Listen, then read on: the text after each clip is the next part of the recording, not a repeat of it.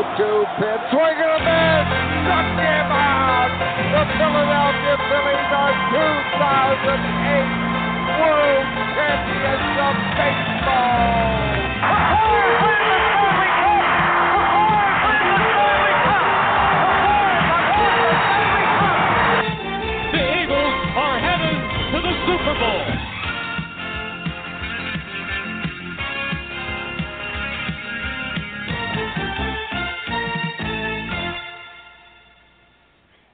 Wednesday, March 1st, 2017. Welcome to the Philly Press Box Radio Roundtable brought to you by shopforkisses.org, the online shopping network of the Kisses for Kyle Foundation.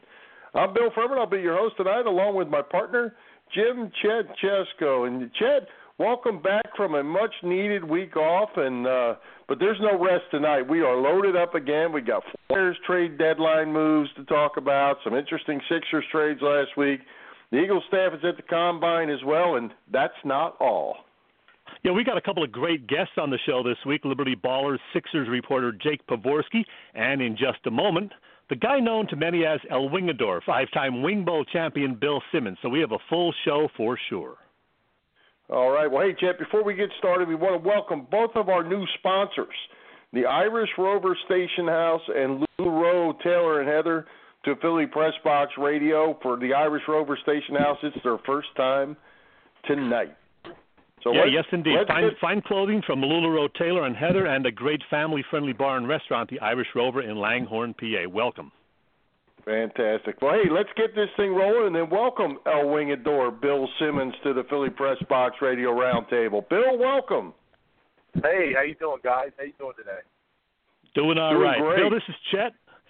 Uh, Chet, it's great Chet. meeting, uh, great talking to you, Bill, after Wing Bowl last month at Tollman Joe's. Congrats on the new book, Snow on the Barbed Wire, which we're going to talk about in just a few minutes. But I want to ask you first, Right. Bill, in terms of your prowess as a competitive eater, I guess even before your first Wing Bowl title in 1999, where and how did it all begin for you as a great eater? Well, I mean, I talk about a little bit on the book. Um, my mom told me when I was born, uh, I out ate all the other babies at St. Joseph's Hospital in Philadelphia, and she thought she thought something she thought something was wrong with me. So back in the '60s, the doctor just said, "I think your son was born with two stomachs." Um, you know, there was a lot of guesstimation going on there. So I started my competitive eating at Children's Hospital in 1961, out eating all the other babies. So- but uh, Were you in other totally- contests be- before Wing Bowl? Did you get in other contests, other competitive eating stuff? No, I, I just I was just a big eater. I really didn't get into the contest. I never never even heard of Wing Bowl. I didn't get into Wing Bowl seven. Uh, but you know, I knew that I had a, some sort of eating disorder because you know I come from a, a lot of aunts and uncles, and we used to have big family gatherings. They would say, Bill, um, you know, everybody's getting to the house at three. You know, I said, okay, so I would get there at three o'clock to to the picnic or to the party. And here, everybody was there at one because they all wanted to eat before I got there. So,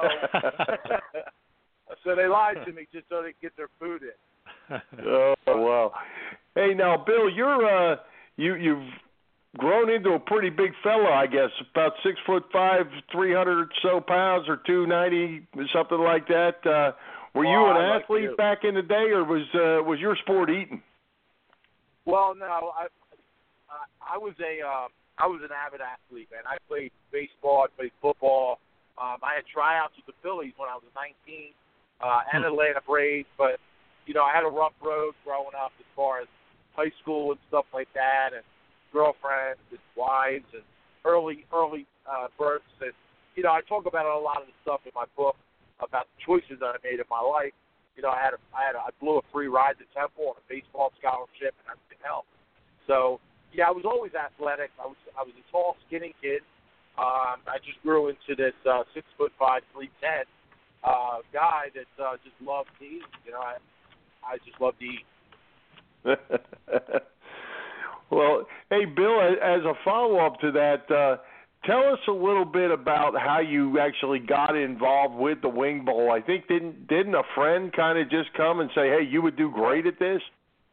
Well, I, I mean, he's a friend now, Kevin O'Donnell, the uh, AKA Heavy Kevy, was the two-time undefeated champion of Wing Bowl.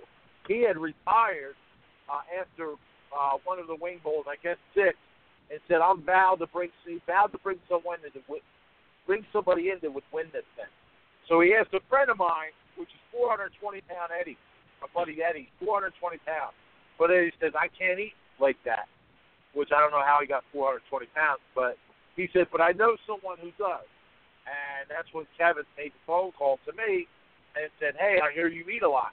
And I said, "Absolutely." I said, "Oh, you want to do wing bowl?" I said, "What is that?" And he explained it to me, and I was like, "Oh yeah, I can do that. I can win that." And he's like, "You sound pretty confident." I said, "I won't stop eating chicken. I love chicken." So, um, lo, lo and behold, um, we came up with the name, uh, the Wingador, and uh, because I'm half I'm half Spanish. My mom is Puerto Rican. My dad is German Irish. So we went with the uh, Wingador theme, and uh, and my my eating stunt to get in the wing bowl was at Taco Bell. Eight and a half pounds of food of Taco Bell, and I knocked it out in 28 minutes. So I Wow. got me into my first wing bowl, um, and I went in my first wing bowl and, and beat everybody hands down, and it was pretty easy from there. So that's what the uh, the El Wingador was born. Well, Bill, I've been to, I believe, 10 Wing Bowls between 2000 and this year, so I was there for Wing Bowls 9 and 10 when you won your second and third championships. And it's just a wild event. Do you ever wonder how the heck this thing has grown and survived and prospered since it began in the early 90s? Well, I see two different events now. I mean, it's so different now. It's more corporate, uh, and then you know, it's it's just astronomical numbers that they do on it. And then, and then you know, they got the eaters from all over the country coming in now, which is my fault. You know, when I was doing TV shows out in, in L.A. and stuff, I was I would tell the eaters, "Hey, come to Wing Bowl," because I met champions from all over the world, champion eaters from all over the world on a show that I did called the Glut Bowl and they were all different champions, and they were like, "What are you the champion of?" I say, "Chicken wing." Oh, that's easy. I said, "Come on, I'm hmm. the Philly." So all these guys started, all, and girls started coming to Philadelphia. Philadelphia guy, people really didn't like that. They wanted to be a Philadelphia thing, but it still is a Philadelphia thing. But now you have outsiders. But I didn't mind it as much because I wanted to be the best. So I wanted to beat the best. And uh, and I started out late. I didn't start my competitive eating until 37 years old. I'm 55 now, you know. And uh, you know, you're going up against these young people, you know, and it's it's amazing how much competitive eating has grown over the. Hey, let me ask you, when you won your five Wing Bowl crowns, Bill, the totals were like 113 to 162 wings, whereas in recent years, the champs like Molly Schuyler, Patrick Bertoli, and Notorious B.O.B. have somehow eaten more than 400, which is just nuts. Are the wings smaller now? Are they easier to chew, or what's the difference? Well, absolutely. They're they got a different. Um, PJ Whelihan's is doing the wings now. Angelo wanted the, the count to be higher, so they came in with. Uh, they're like like Cornish game hen wings. They're real small, which which is a little tougher for me because I I have big hands. But um, you know, I still did okay. I did 91 a couple weeks ago in five minutes. But um, Yep. it's it's the back then when when I started out, they were big jumbo wings. You know, they were gigantic wings. So yeah, it's it's it's a difference in size uh, and texture. Hey, Bill, question for you. Uh, speaking of those wings, uh, I had heard a rumor that when when you go to eat those things, they're basically ice cold. Is that or or certainly not warm? Is that true? And uh, how can you even taste them? well, I tell you, PJ's does a very good job of uh, the beginning of Wing Bowl, keeping them as warm as they can. At the, the second half, you eat for 14 minutes. They're pretty warm, but the second 14 minutes they're out sitting. They do get a little bit cold. Um, back in the day, before PJ's did them, they were cold and sometimes they were still raw. Um, they weren't cooked well. I ate a lot of raw wings, uh, but uh, they, they yeah, they're, they're kind of rubbery when they when they get uh, cold. Um, it's kind of hard to strip, but that's when I decided to do the uh, 10 pounds of Tootsie Rolls a week, training for it, where the the wing had no choice but to come apart after you go got my job, because I just trained with 10 pounds of food and Tootsie Rolls, and uh, it didn't matter what the texture was, they were going down. Interesting. All right, Bill, let's Yeah. talk now about the book, uh, Snow on the Barbed Wire, in which you and co author Joe Vallee tell your story the wing bowl highs and then the lows that followed, including, I guess, something of a downward spiral that ultimately landed you in prison for a couple of years. So, what Yeah. went wrong in your life, and how did you get to such a low point? Well, I, you know, being a wingador put me on top of this mountain that I really didn't ask for. Um, but I kind of went up there, and I guess it was just too much, and I was just bombarded with a lot of attention. Uh, I was doing well financially, um, doing a lot of events, doing TV shows, did KFC commercial. I decided to come out with a sauce company, which did very well.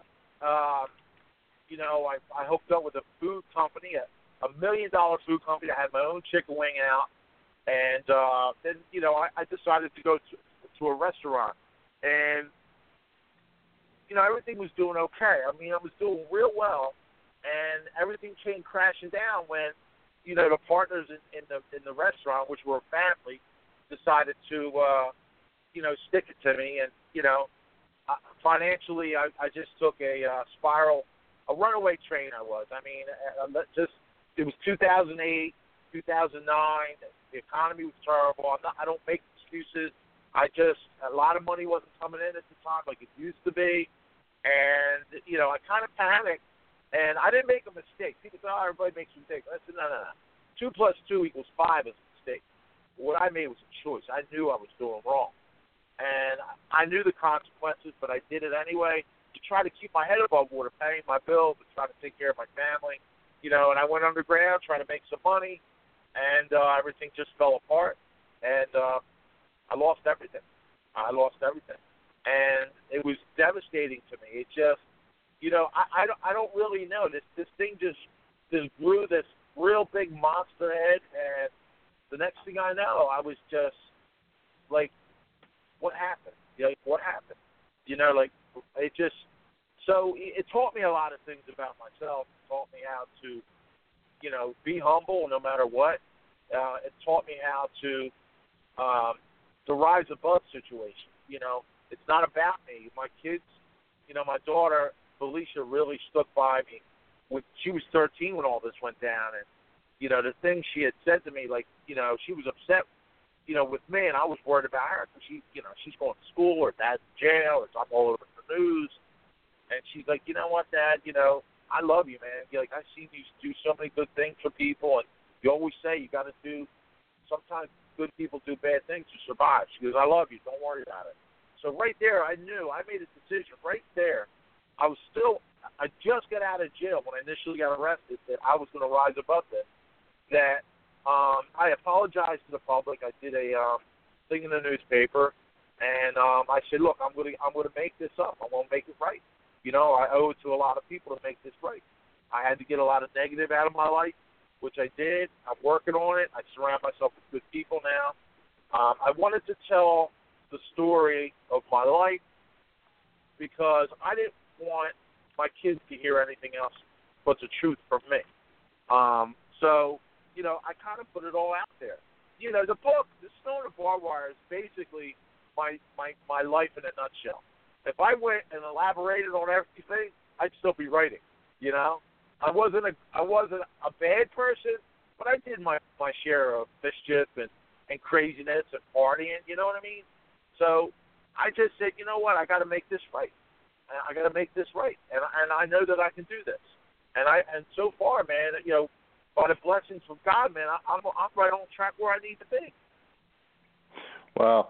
Well, hey, Bill, you mentioned early on. I, I I made a note here because I thought it was interesting that that you said that uh, you know you, you the the big head and all kind of came and and the notoriety. But with that notoriety, I mean, I certainly understand that, especially when you want it, you know, a handful of times. But um, did the did the sponsors and those people come to you, or is that something that kind of just uh, you build a business and that ended up, you know, with maybe a couple bad investments? But were they after you, or were you kind of after them?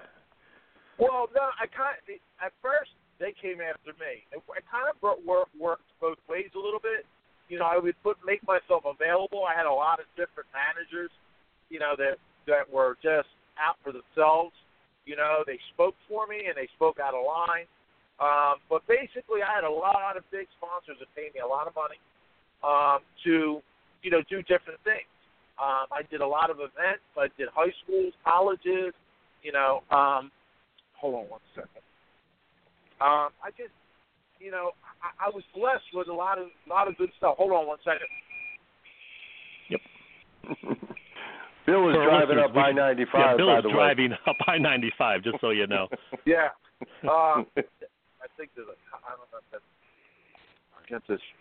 But um, but no, I I um, you know, I I, had it going on, man. I I mean, I had Nantucket Nectars as a sponsor. They were giving me, you know, a lot of money. They were giving me Pearl Jam tickets, the front row. I was getting awesome Red Sox tickets.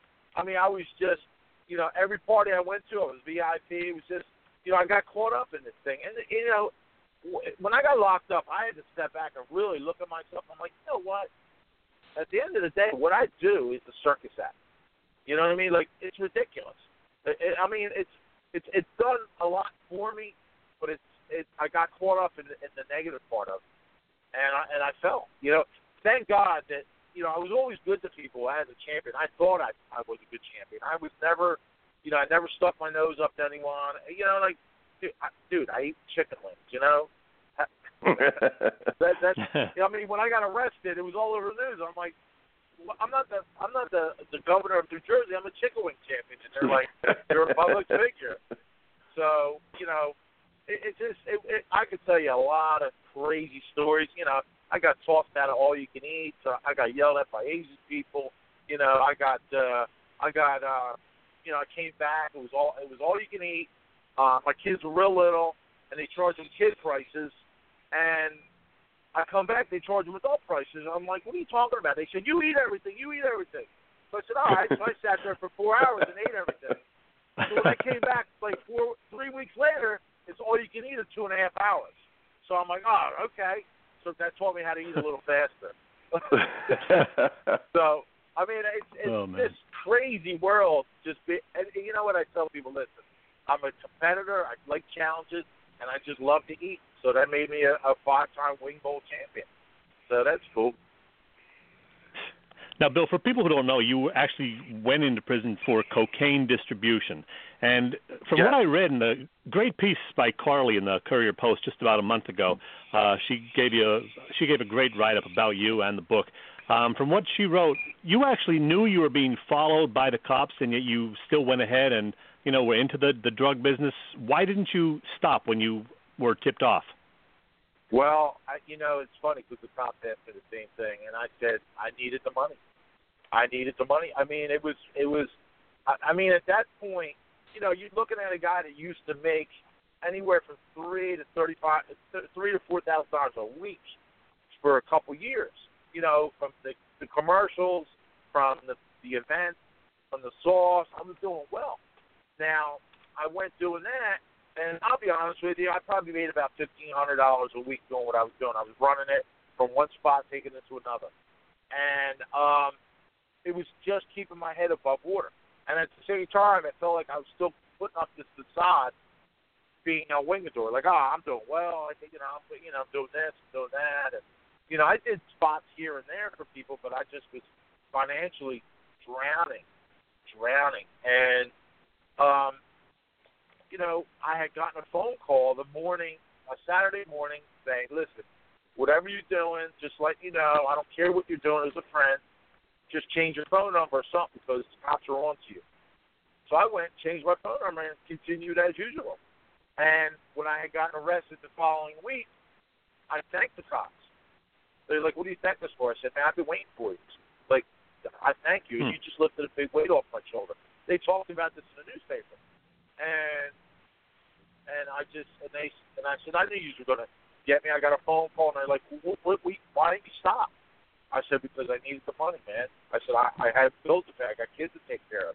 You know, I you know I have a uh, uh, I had at the time my son was sick, my daughter was 13." You know, I, I had bills to pay. I had little league. I had basketball. I, you know, I just had to live my life. Listen, I'm not gonna lie to you. I didn't go right to that. I went. I tried jumping back the tractor trailer, but it was 2008, 2000. Uh, uh, I'm sorry, 2008 or nine is when the business went folded up. The, the recession killed me. I couldn't make any money. There was no work. There was no money to be made. There was nothing. And I don't justify what I did. I just, you know, I I, I just made a bad choice. And then it, it got too easy. Like it was like, oh, that's not bad, you know. After a while, man, I was getting real paranoid about this. But I tell you what, man, I'm glad. I thank God every day, every morning and every night when I pray, man. Thank you, thank you for what you put me through, because it taught me how to grow and be a different person. I see, I see things from different perspective. So that that that helped me, man. I, listen, if I didn't do any time, if they let me out on probation and I was still hurt, I'd probably go back to doing it again. Uh, I'm, not mm. that I would ever do it again because I'm I'm dead against all that now. I mean, I even think about sometimes I go, what the hell was I thinking? you know, like what was I thinking? Yeah. I'm, you know, I have a whole different uh, thought process now, and um, you know, of course, it took almost two years of prison to help, but uh, it it is what it is, man. You know, the thing is, I wrote the book and I got a, a nice feedback on it. We're getting nice reviews on Amazon, and I even had a couple hit, people hit me up privately and said, "Listen, I do this on the side, I do this on the side, and I stopped after I read your book. I couldn't deal what you dealt with, I, I, and you lost everything. I mean, my wife divorced me. Uh, I lost my house. I lost everything. My sauce company. I lost everything.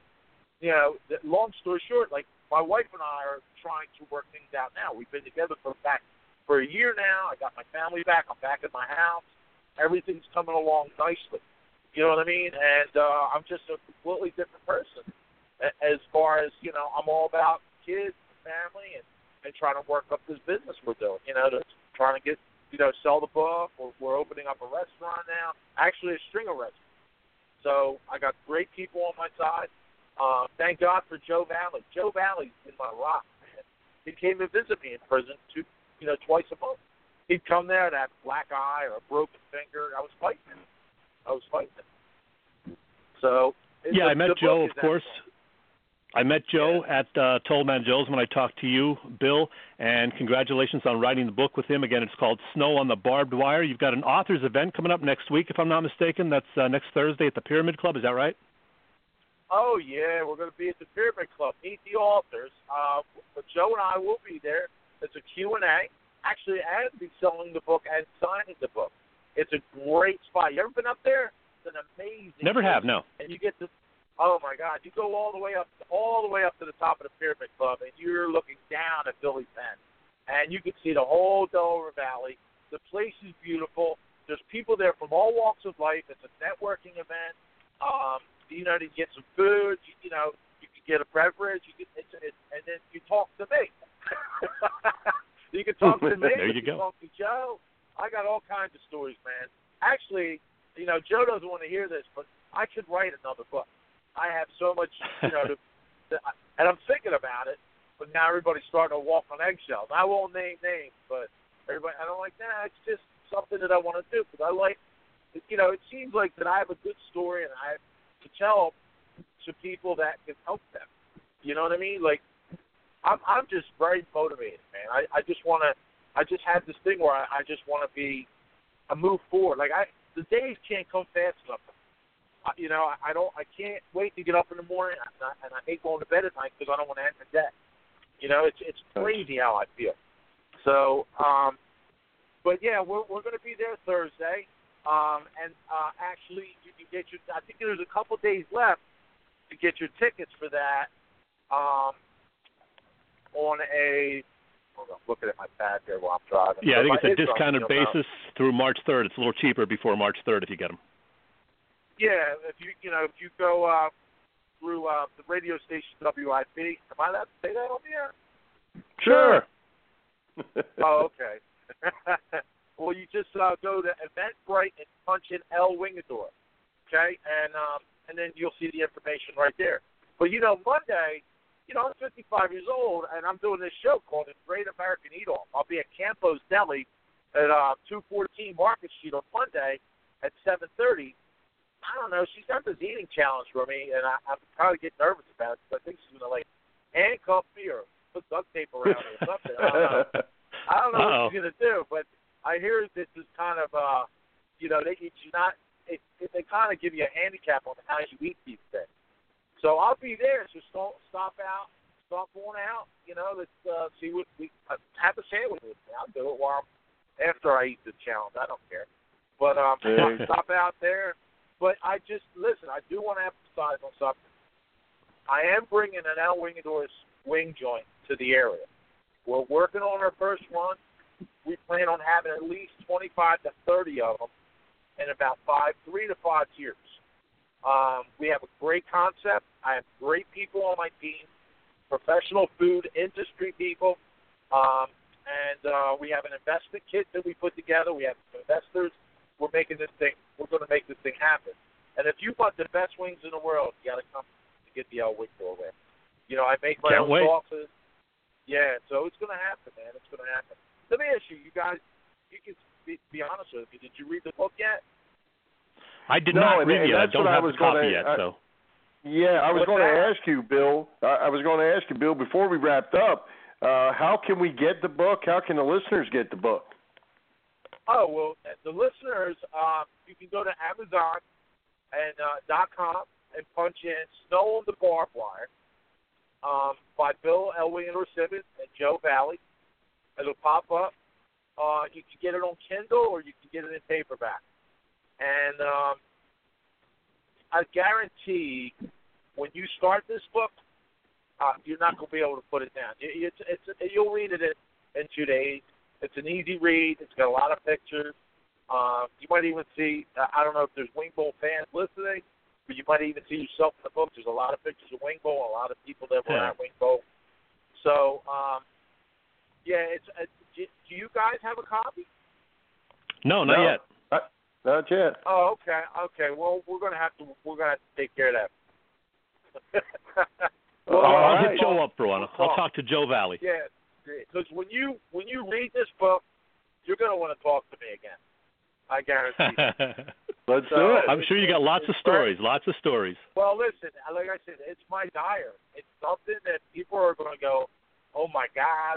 I mean, this this book is going to make you laugh. It's going to make you cry. It's going to make you hungry. It's going to make you mad. It's going to make it's it's just a real roller coaster of a book. But you'll like the ending. Uh, you'll like the whole book. But um, it's an amazing, amazing story. I have to be honest with you. I, I wrote half of it inside because a lot of things were devastating me on the outside when I was in prison, just as much on the inside.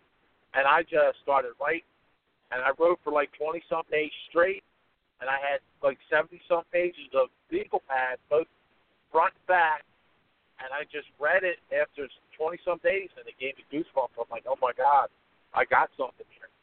So Wow. that's when, um, yeah, it's it's it's an amazing book, I, and I'm not saying that because I wrote it.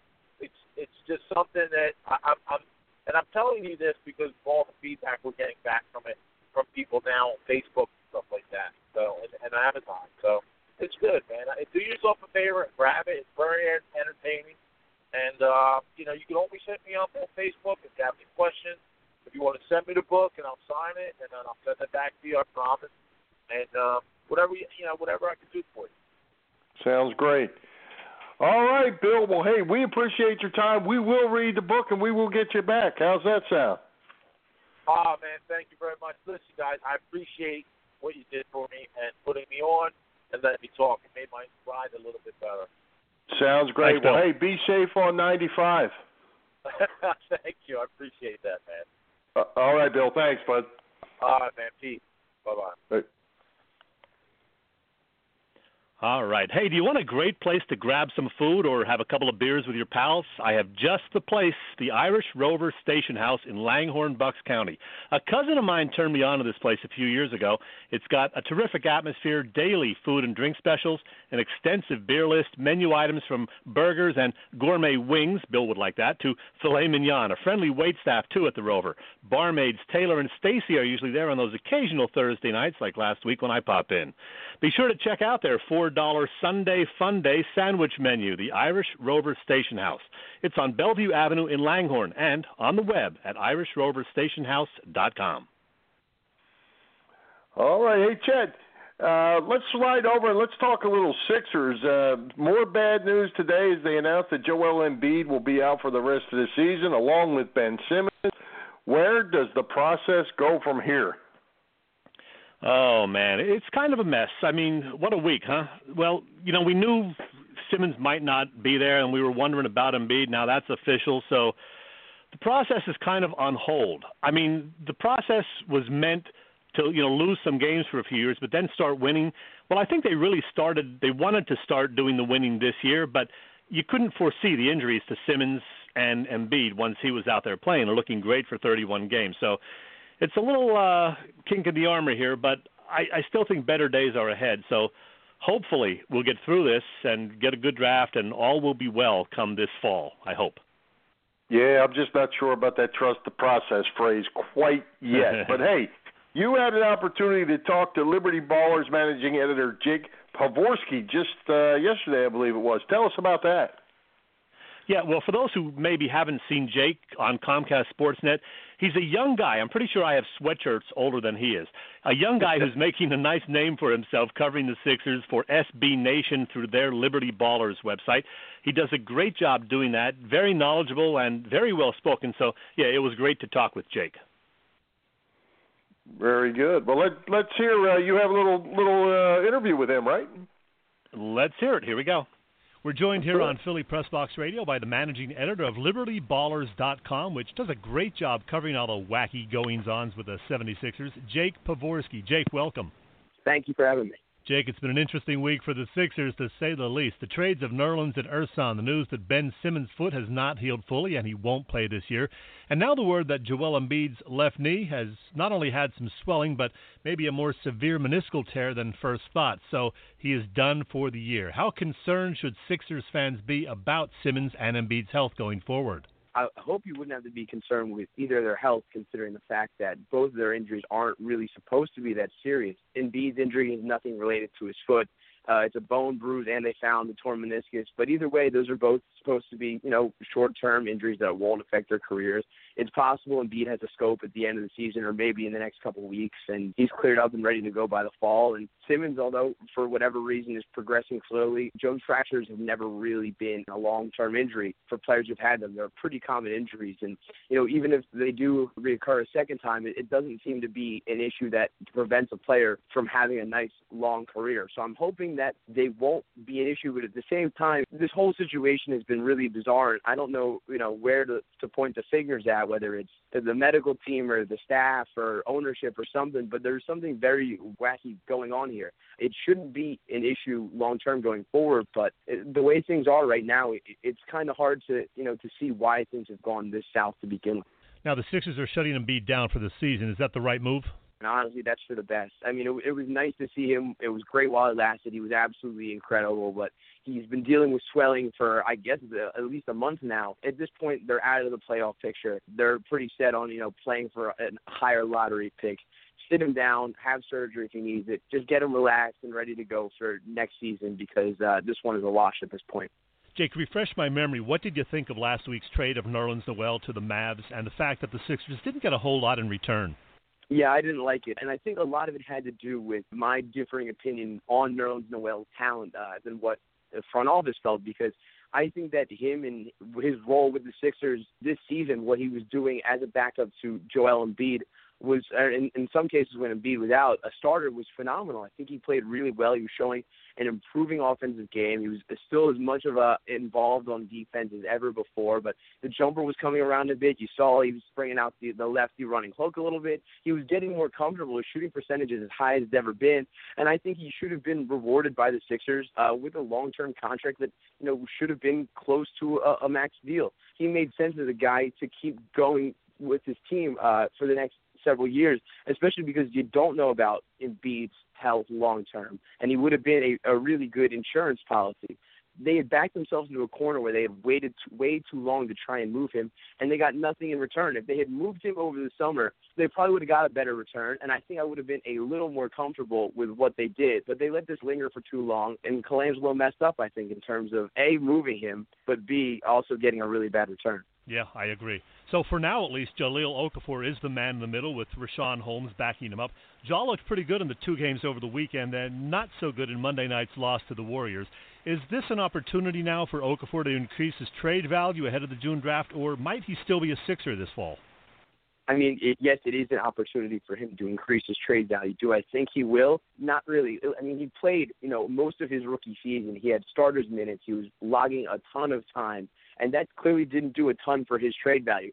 I think people realize that his game is very antiquated, and you watch that, you know, with last night's Warriors, where he looks lost. He's not built for today's NBA game, and it's hard to throw down a lot of assets for a guy like that where you know he's you know a black hole on defense, and on offense he clogs the flow a little bit. Now I will give him credit; he's he's fought through this hard. He's been a good trooper. He did look good against New York. He will have games every once in a while where his you know his offensive talent outweighs his issues on defense. But at the same time, I think that we've already seen what we know from Jahlil Okafor that this is the kind of guy he is. I don't think he has that much room for improvement in his all-around game. And you can give him all the minutes you wanted the rest of the season. I just don't know what that does to prove that the Sixers should be getting more back in return than what they were offered at the trade deadline. Jake, I know you've been keeping tabs on the prospects likely to be available in the June draft. Give me a few names you'd like to see the Sixers grab, assuming they land a top five pick. Well, Markelle Fultz is obviously the best prospect in this draft. He's an incredibly well-rounded offensive talent. Can score at all three levels from the three-point line, mid-range, around the rim. He's got an incredibly long wingspan, an excellent passer, and uh, makes incredible highlight plays, especially on the defensive end with the chase down blocks. He's there on the. If you get the number one pick, you have to take him.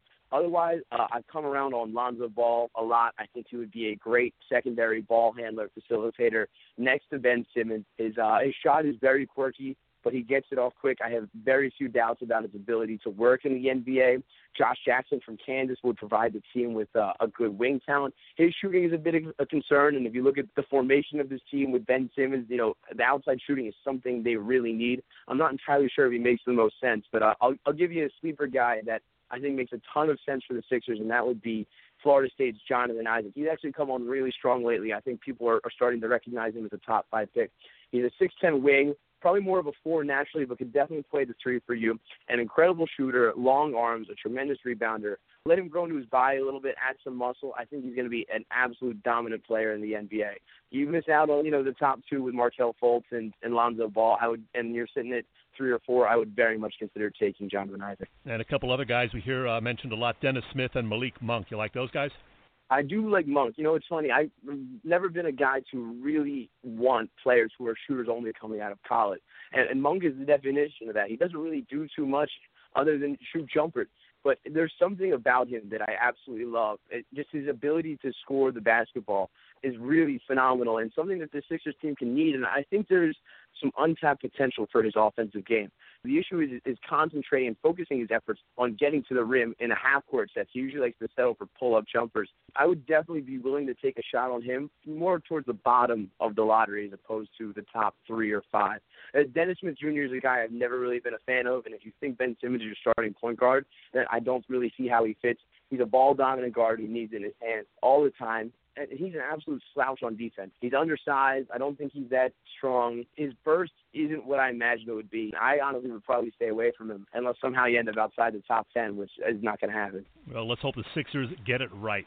All right, Jake, before I let you go, you've played Quick Six on Comcast Sportsnet, and we do an eerily similar feature on Philly Press Box Radio called Fast Five. So, you ready to jump in the hot seat?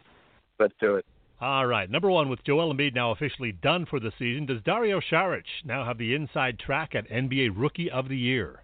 I'm going to say that Joel Embiid, no matter what, should be Rookie of the Year. What he's done this year is absolutely phenomenal. He would be the first Rookie of the Year ever to play less than 50 games, but his talent alone has been uh, too much. Even if Embiid does not end up winning, I think Malcolm Brogdon would be the favorite right now. What he's doing for Milwaukee, shooting over 40% from three. I think over 45% from the field as well. Brings a ton for them. I think Sarge's numbers as a whole probably don't jive with what people would expect from the Rookie of the Year, and I don't necessarily think national guys would probably give him that vote. All right. Now, as we speak, Jake, with 23 games remaining, the Sixers are 22 and 37. How many victories do they finish with? It's going to be less than 30. I'll say 28 to 30 range, actually. They show a lot of fight. They compete hard in every single game, and I respect that. But I, I think we're starting to see that the talent just isn't really on this team right now with all the injuries as well as the trade of Nerlens Noel. So I think there's going to be only a few more coming the rest of the season. Who's going to win this year's NBA title? The Cavs, Warriors, Spurs, or someone else? I'm going to stick with the Cavs. I, I think you you look at LeBron and what he brings to that team when the playoffs come. He's absolutely locked in. That entire team is, and I think they've made you know some really good additions. Deron Williams provides some help off the bench as a backup point guard who can take 10 to 15 minutes from Kyrie Irving when necessary. They add Andrew Bogut. There's another really good passer, There's a big man who can also protect the rim a little bit. I just think the Cavs are way too locked in when it matters the most, and I would expect them to repeat. Hey, in addition to your work at Liberty Ballers, you're a studio assistant for the WIP Morning Show. Give me just a couple of words to describe Angelo Cataldi enigmatic, I think would be a good one. You know, he's just such a quite the personality, and I, honestly, I've enjoyed every moment of working with him. He's been fantastic to me. He's taught me a lot about the radio industry and, and how to put together, you know, a good, entertaining sports show. I've learned a ton from him, and I think he's a, a very outgoing, enigmatic kind of person. And number five, Jake, an easy one, I think. Which Andrew had a more memorable career with the Sixers, Bynum or Bogut? Think it's going to have to be Bynum. I think the whole saga surrounding him was one of the more wild times, at least in my lifetime, following the Sixers and covering this team. And especially because, you know, that trade led to the demise of the Doug Collins era in the beginning of the process. He's really helped shape what is going on with this team now. He uh, very easily had the more memorable era. Awesome. Hey, this has been a lot of fun. Tell our listeners where we can find uh, you and your insight into all things Sixers. Uh, you can find me my writing on libertyballers.com. You can follow me on Twitter at Jake Pavorsky, last name spelled P A V O R S K Y, and you can follow Liberty Ballers on Twitter at Liberty underscore Ballers. Excellent. That is Jake Pavorsky of libertyballers.com. Hey, Chet, great interview there by Jake. Uh, certainly handles himself well, knows what's going on with the Sixers, and certainly has his uh, finger on the pulse. And you know, I agreed with pretty much everything he said. Uh, I'm sure Fred will disagree. Our buddy Fred Hugo will disagree with what he said about Nerlens Noel, but that's okay. One thing I disagreed with was the Rookie of the Year thing. No way is Joel Embiid going to win the Rookie of the Year having played only 31 games. And I'll further add that I think Saric is now the favorite for Rookie of the Year because look at the stats. Saric averaging 11.3 points per game and 6.2 boards. Brogdon from Milwaukee averaging 9.7 points per game and 4.2 assists. So I think Savage has the uh, edge right now for Rookie of the Year. Well, I sure hope so. He's played well, and uh, you talk about a guy that certainly has gotten better across the season. He uh, he's measurably better. Oh, he is. I thought he would wear down, but he's just getting stronger. I think he's at double doubles in four of the last five games, looking great. Yeah. Well, hey, uh, Chet, we have to jump over. We have to thank another one of our sponsors, ShopForKisses.org, the online shopping network of the Kisses for Kyle Foundation. By logging on to www.shopforkisses.org's website, you become connected to over 3,000 stores, including all the big ones you already shop at. Every purchase made gets you cash back, and each purchase benefits the Kisses for Kyle Foundation, which helps families dealing with childhood cancer throughout the Delaware Valley. If you have any questions, contact Bob Sullivan at bobsullivan.shopcom at gmail.com or give him a call at 484 319 8043. And hey, Chet, let's jump over to the Flyers. Uh, you know, they weren't near as active at the trade deadline as I, I, I certainly expected. They traded away only veteran defenseman Mark Streit, but extended goaltender Michael Neuvirth for two years, five million. Has the goalie situation now taken care of itself? Neuvirth in, Mason out. Not necessarily, Bill. Mason will likely end up leaving. I do believe that's the case. But here's the deal with Neuvirth. Keep in mind there is an expansion team coming to the NHL, Las Vegas. So the Flyers have to protect a goalie, and I think they just might protect Stolarz and leave Michael Neuvirth unprotected and risk losing him to Vegas. I don't think they would risk losing Stolarz. So that's why they had to sign somebody, I guess, and because uh, they have to leave somebody unprotected, and they certainly weren't going to leave Stolarz unprotected. So I think they may have extended Neuvirth just in part to perhaps lose him to Vegas. So it's going to be interesting to see how that all plays out. So you thinking that they end up without Mason or Neuvirth and end up with Stolarz as the man? I think it is possible. Now, I don't think they necessarily want to lose Neuvirth, but they could go into uh, camp next year with both Neuvirth and Stolarz as the guys. But yeah, if they're going to lose one, it would be Neuvirth, and then Stolarz and one of the younger guys down on the farm would be the goalies next year. That's what I'm thinking.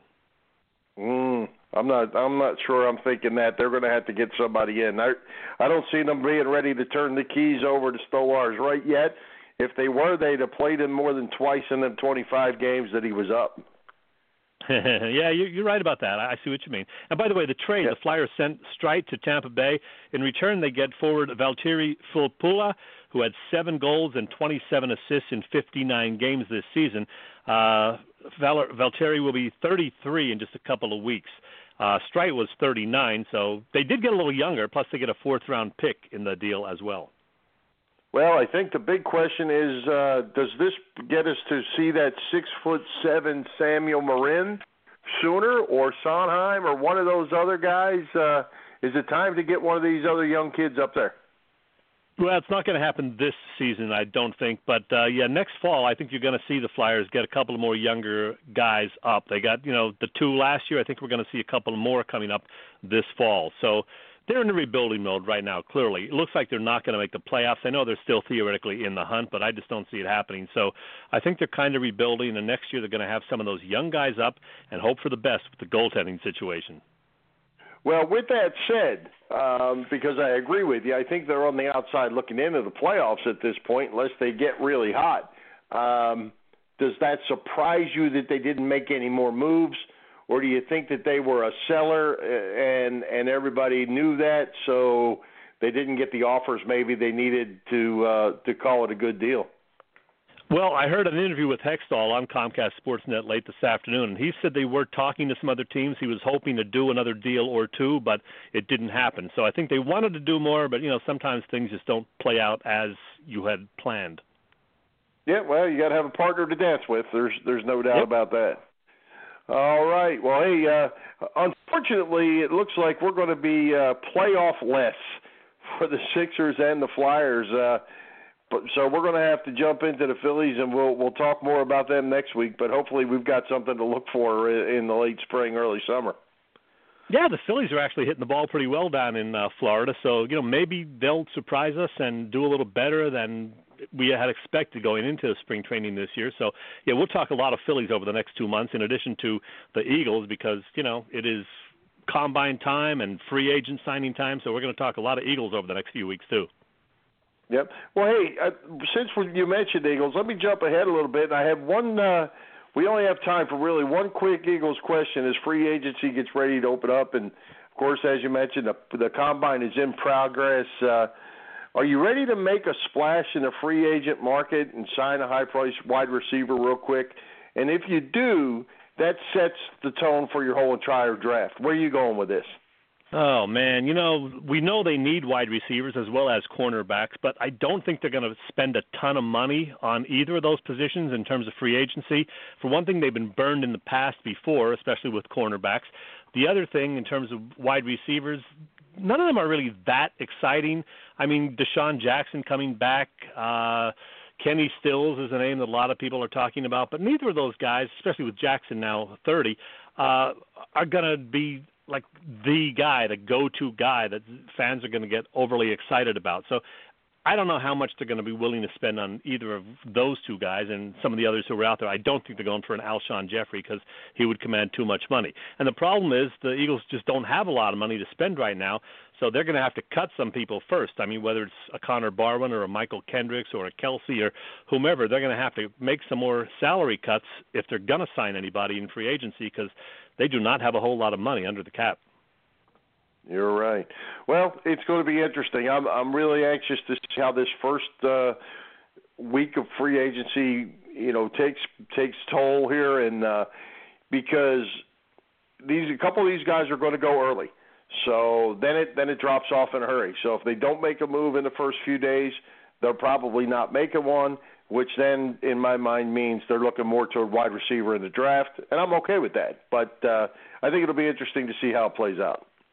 Yeah, this is a fun time of year for football fans because there's a lot of comings and goings, and the Eagles in a lot of the past years have been pretty busy. So we'll see what happens. You bet. Well, hey, Chet, it is week four of random Q2 time. So why don't you explain again to the listeners how this thing works? I am ready for your hot seat again tonight. Oh, okay. Yeah, to recap, we're doing this little 10 show experiment in which I ask Bill two little questions. The first question is a sports topic, usually something timely. The second question, truly random. It's one of 10 random questions that I've already written down weeks ago, whatever, and uh, you're going to just pick a number once we get to that point, and then we'll go with that question. But the first question is a sports question. The average Major League Baseball game last season, Bill, was three hours, five minutes.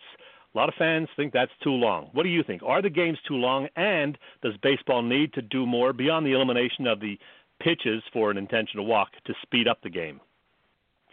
Well, I think they definitely do, and uh, the games are too long, no doubt. And I, I think I watched some that uh, you know you end up throwing. I I think I saw one, and I actually went and looked at it. There was like 380 pitches thrown, some ridiculous amount of pitches. Um, you know that that's a problem. Now, whether it's adjusting the strike zone a little bit to make more balls hittable and put them in play, uh, that could be an option. I think this uh, specialty pitchers where you get a, a starter that goes five, maybe six, you get a new pitcher in the seventh, a lefty in the eighth, a righty in the eighth, a lefty in the ninth, a righty in the ninth. Um, it's just too much. I mean, left-handed batters didn't get to the big leagues by not being able to hit left-handed pitchers. You, you know, you got to be able to hit them. So I would I would limit I think how many pitchers you could use in, in the late innings. I mean, it's crazy to me. And I'd like to see them call the high strike, which they never seem to call anymore. Anything above the waist is a ball. So you know that's not really well, the strike right, zone. Yeah, Follow and, and the that's strike. that's kind of what I was saying too. Yeah. All right. Now, your second question, uh, you're going to pick a number from 1 to 10, excluding 1, 8, and 10, because you've used those ones already. So pick a number from 1 to 10. Let's go 2. Number 2. Ah, good one, because I'm a movie guy, and this is perfect. What is the last Uh-oh. movie you've seen in the theater? Oh. Well, I probably shouldn't say. Ah. just went. Go ahead, just went say it. To see, uh, just went to see about two weeks ago, whatever that uh, Shades of Grey or whatever that was called. Yes, the sequel, Fifty More Shades or Fifty Shades Darker, whatever it is. whatever, whatever that was called. But uh, yeah, I don't want to know your review. Don't don't tell me your review. I don't care. Yeah, let, let's just leave it at interesting. it was your wife's pick, right? Oh, absolutely. There you go. There you go. I'm go. not. A, I'm not a big movie theater guy. If you ask me which one I saw before that, I probably couldn't tell you. ah, yeah, I know. You don't get there quite as often as me, so I see like 30 or 35 a year in the theater. So we're a little different. Uh, not not my favorite pastime. Gotcha. Carry on. All right, we done. That was that was easy again tonight. That's Chet. it. That's your two questions, man. We'll have more next Uh, week. All right. Well, hey, uh, PhillyPressBoxRadio.com still booming. Again, we want to say thank you to each and every one of you that visits the site. We've, as we mentioned, we've added another new sponsor this week. The Irish Rover Station House joins LuLaRoe, Taylor, and Heather, who joined us just two weeks ago.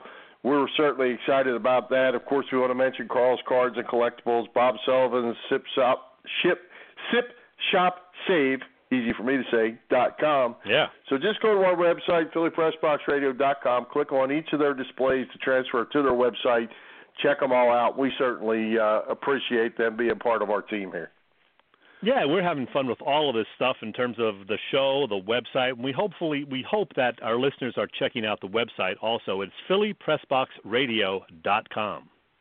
Yep, we're posting good stuff every day, good articles, trying to uh, at least put one in there of each of the sports now because everything has got something going on, so we're trying to cover everything. But uh, also Mhm. trying to come up with some neat stuff. I thought that uh, Heart of the Flyers article I was able to find this week was was outstanding.